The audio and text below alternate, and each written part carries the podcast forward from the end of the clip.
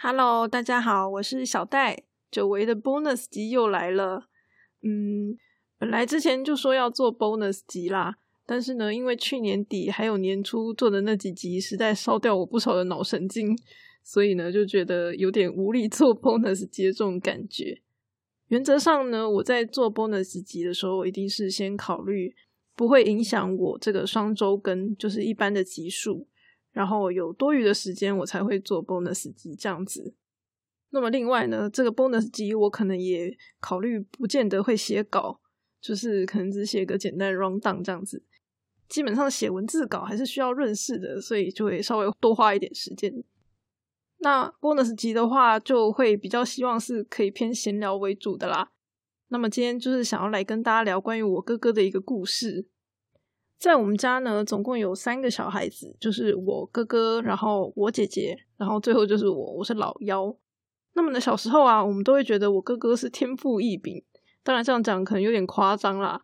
就是说，因为他的成绩还蛮好的，然后常常考全校第一名这样，好，所以就觉得哇，哥哥很厉害。那么我姐呢，就是那个时候也是很认真读书，然后也都是全校前几名这样子。我不知道有没有第一啦。好，但是就是也是常常全校前几名。那么我呢是当中最爱玩，然后成绩最差的这样。哦，因为我是射手座嘛，一天到晚往外跑，所以呢成绩就很差。然后因为我们三个都是同一个国小、同一个国中，所以呢就会常常遇到相同的老师。然后那些老师呢都会对我哥哥、我姐姐呢赞誉有加这样子。然后相形之下，因为我就很逊这样子。那我哥哥呢？他从小的时候啊，他的国文跟历史这种就非常厉害。那我以前有提过，说他非常会讲故事，所以我小时候非常喜欢听他说故事。然后呢，对我来说，我哥就是所谓的历史字典，就是只要我有历史的问题呢，我就跑去问他，然后他就可以回答我。这样，后来我才知道说，咦，原来历史它有分很多种不同的类型。那我哥哥特别厉害的呢，是在战争史的部分。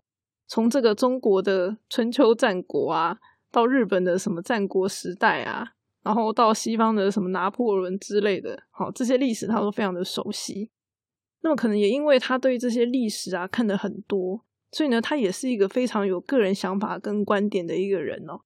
虽然说小戴录趴开始，大家可能会觉得，哎，小戴很有观点跟想法，可是呢，在以前小时候的时候，大家可能会觉得比较有想法的是我哥哥，大概是这个概念。可是到了差不多他二十多岁的时候呢，这种想法呢就开始产生了一个变化，就是那个时候开始渐渐的觉得，哎，我哥哥好像变得不是那么厉害了。那我就在想说，哎，为什么我会有这样子的想法呢？其实就是因为我那时候觉得啊，我哥哥好像他的那个厉害程度哈，跟他十几岁的时候差不多。简单讲就是他没有变。就是你十几岁，没错，你十几岁懂那些很厉害。可是你二十几岁的时候，你懂的还是那些的时候，哎，好像就不是那么厉害了。好，因为那个时间是一直不断的在往前进的嘛。然后，可是你懂的东西好像没有因此而变多。就是好像如果你不进步，那其实就是等于退步。好，我就是在我哥哥身上发现了这件事情。那当然，这件事情其实对他来讲并没有什么差别。因为基本上我跟我哥的个性都蛮像，就是我们是比较呃算懒散吗，就是比较随和懒散，然后没有什么冲劲的那种人。好，我们都比较偏向这样子的一个人。而且这一点呢，我哥哥比我还要更严重。好，就是没有很想要努力的这种动力。那他那个时候虽然历史很强，可是因为他很想学日文，所以后来他就大学念了日文系。所以他的专长呢就有两个，好，一个是日文，一个是历史。可是他毕业之后，他就没有去做跟日文有关的工作，因为他后来试过几次之后，觉得嗯不太适合，然后他做起来并没有什么成就感，然后也没有什么挑战或者兴趣的那种感觉，所以他就没有做跟他所学相关的一个职业。那我觉得，其实大部分的人在人生当中，可能都会遇到类似这样子的一个问题。很多人大学的时候念的可能都不是自己感兴趣的科目或内容，至少我哥他念日文是他有兴趣的。可是呢，在他毕业之后呢，发现诶相关的工作啊，并不是他所想象的那个样子，然后他也没有办法从这些工作里面获得他所想要的那些乐趣等等，所以说他就没有做跟日文相关的工作了。明明他毕业之后没多久就取得那个日文一级检定的证照，可见他的日文真的是很强的嘛。可是呢，他就还是没有做跟日文有关的一个工作。那么我哥哥呢，他后来在外面工作了一段时间之后，最后呢，就是回到家里继承家业，哦，大概是这样子一个状况。所以呢，我今天是想要借由我哥哥的故事来跟大家分享关于天赋与热情这件事情。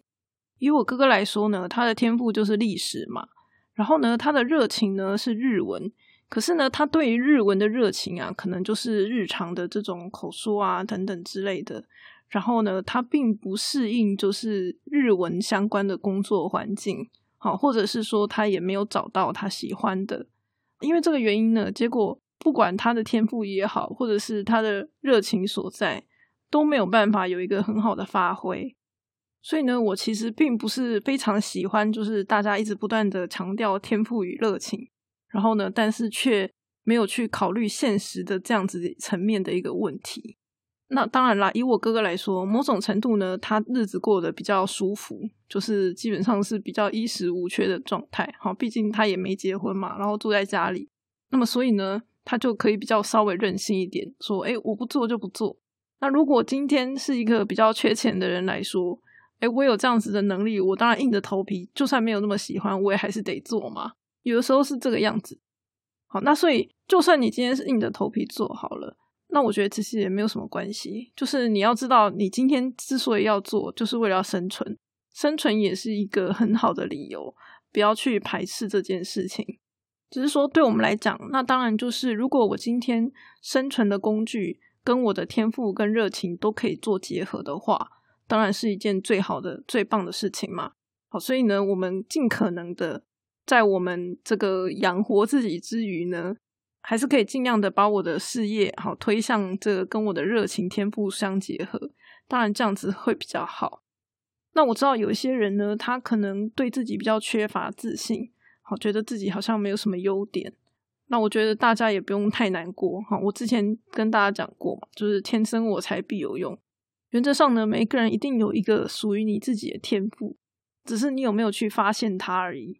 有一位老师呢，叫做王永福，他就讲了一句话：所谓的天赋，就是你自己觉得那是理所当然的事情，你觉得诶没什么啊，但是呢，别人觉得很厉害。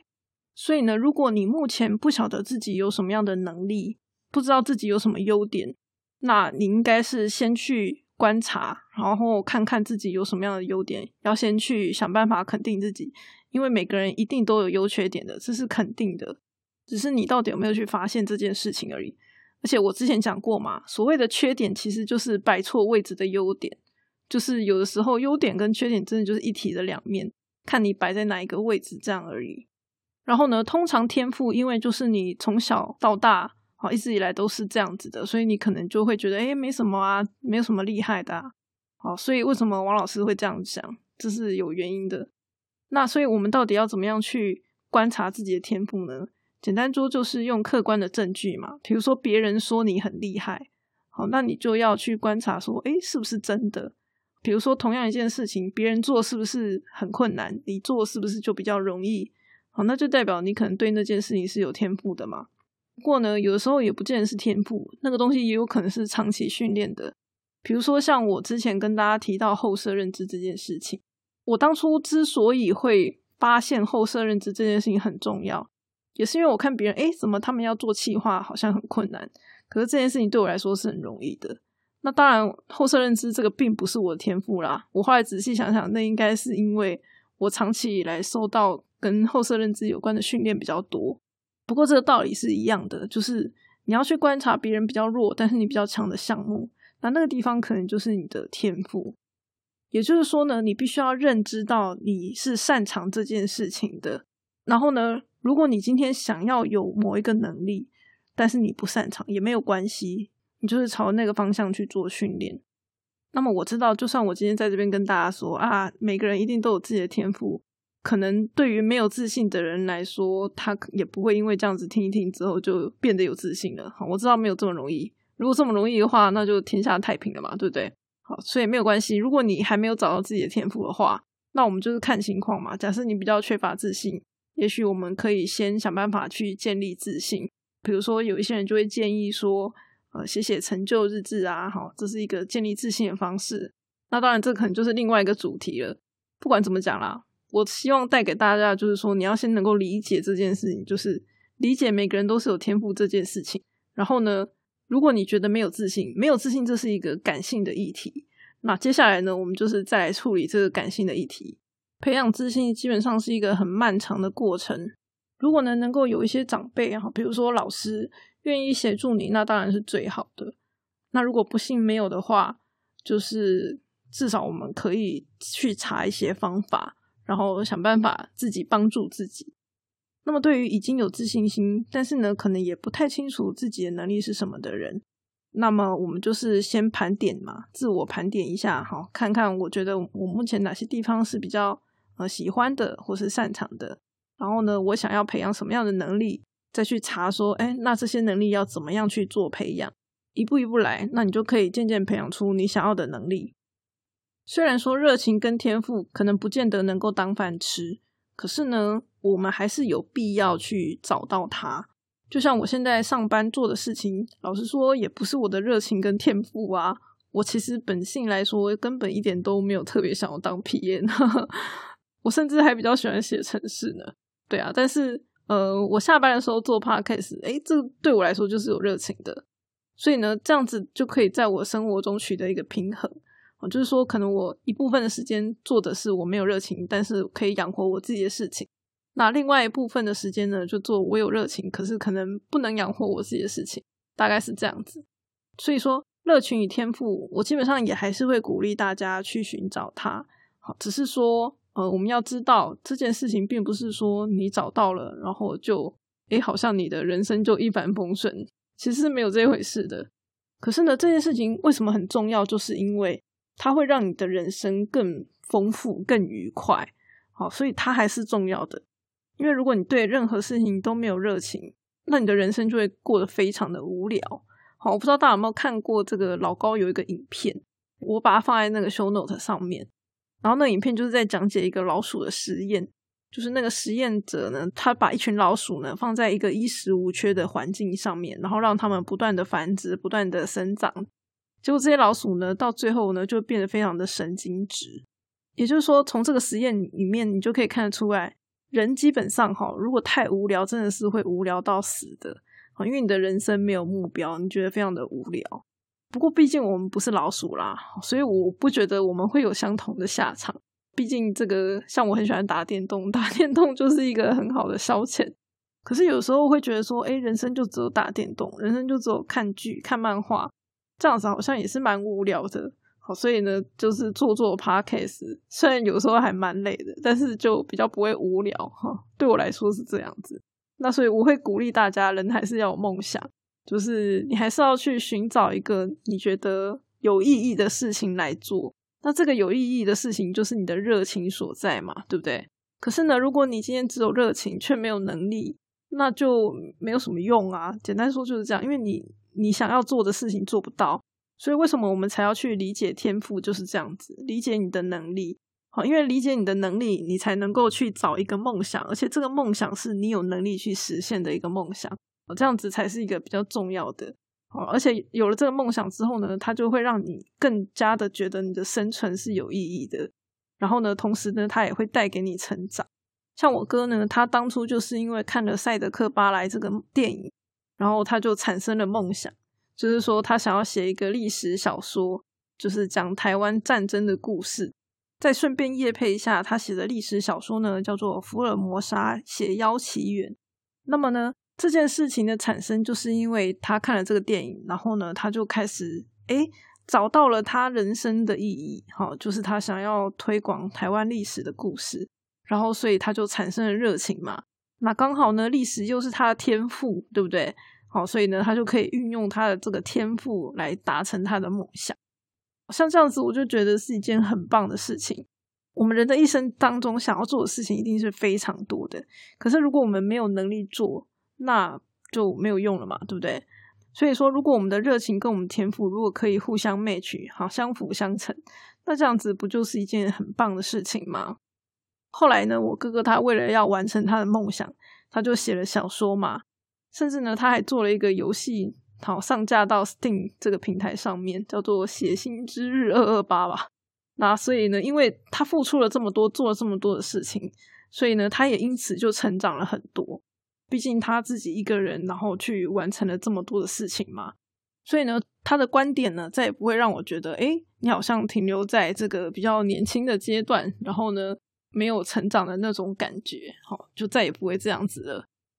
总归来说啦，我觉得重点是什么呢？重点就是我们要去寻找我们人生的这个意义，好，意义是非常非常重要的，而且这个意义啊，是我们可以去赋予它的。就像我说，哎，我上班基本上就是为了要。赚钱啊，为了要养家糊口啊，这个意义是非常的明确的。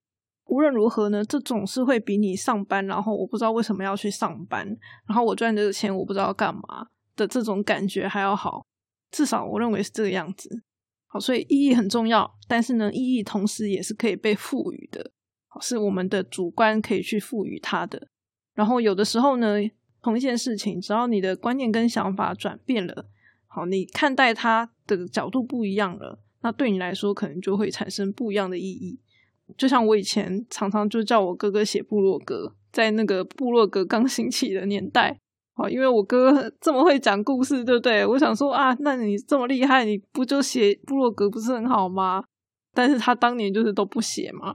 等到他现在开始要就是写小说、弄他的这些东西的时候，他才终于开始做他的部落格，这样。好，所以同一件事情，可是当年对他来说这是没有意义的事情，所以他就不做。可是现在就不一样了嘛，对他来讲是有意义的，他就会愿意去做。好，所以天赋跟热情，我们要理解我们的天赋有哪些，我们的能力有哪些。好，但是更重要的是要寻找我们的热情，寻找对我们来说有意义的事情。好，而且这个意义是我们可以去主动赋予它的，所以呢，不用把它想象的太困难。那当然呢，如果你像我哥以前一样，好对什么事情都没有什么特别热情，其实我某种程度也是这样啦。好，但是没有关系，就慢慢找吧，然后多方尝试，多多的去想它。然后很多事情呢，都是我们要去体验过，其实才会知道。有时候只是听别人讲，我们不见得真的知道说我们到底是不是喜欢这个东西。就像我说，我一直都比较偏向这个宅宅的个性。那当初我之所以会去做批验，就是因为我评估说，诶，我的能力好像可以做，哦，也许我可以试试看。而且呢，你没有做，你怎么知道你行不行？好，所以我就去做了嘛。当初做这个 p a r k e t 自媒体也是一样嘛。我就是觉得，诶，我就是要去做，好，要去做做看，你才会知道，大概是这样。那当然，我做了批验之后，我就发现，嗯，我真的不喜欢。我仔细想想呢，我觉得我还是比较喜欢就是宅在一个地方做实验的那种感觉哦，所以呢，我在想说，我以后可能会去应征研究员之类的吧。但是没有关系，至少呢，我目前工作就是还混得下去嘛，好，各方面都还 OK。至少呢，我是正常上下班嘛，然后呢，我下班的时候呢，我可以做我喜欢的事情，我觉得这样就已经非常棒了。那么将来呢，如果我比较没有经济压力的时候呢？我可能就会考虑换一个工作，换一个薪水比较没有那么高，可是呢，可以做自己想要做的事情的那种工作，就是自己认为有意义的工作。对我就会比较倾向这样。所以呢，今天想要跟大家分享的重点就是这样，就是我认为意义这件事情真的是非常的重要。然后，如果你觉得你目前做的事情是没有意义的，好，对你来说没有意义，那也没有关系。你想想看，你为什么要去做它？然后试着替他寻找一个意义，就算那个意义呢是，比如说哦，为了让我的父母安心啊，这也是当初我念书的一个意义。对我觉得那也没有关系，就是你是可以主动赋予他的，因为当你主动去赋予他一个意义的时候，这样子你会做的比较甘愿一点，你会做的比较开心一点。好，简单来说是这样。然后呢，你可以再更积极的一点去寻找你人生当中的其他意义。就像我想要宣传这个批判性思考这件事情，其实也是酝酿非常久啊。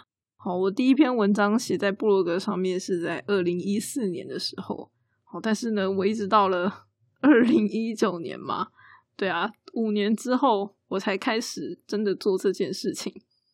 这个过程可能是很漫长的，不过没有关系，就是你越早开始，你越有机会提早找到它嘛。然后找到之后呢？尽可能的，就是把它跟你的能力去做一个结合，好，去找到一个对你来说的最佳方案，然后呢，开始试着去执行它。那这样子，我会觉得你的人生肯定会过得更有意义，不会像那些实验室里的老鼠一样无聊死了，这样那么的脆弱，那么的神经质。那我今天就先跟大家聊到这边喽，我们下次再见吧。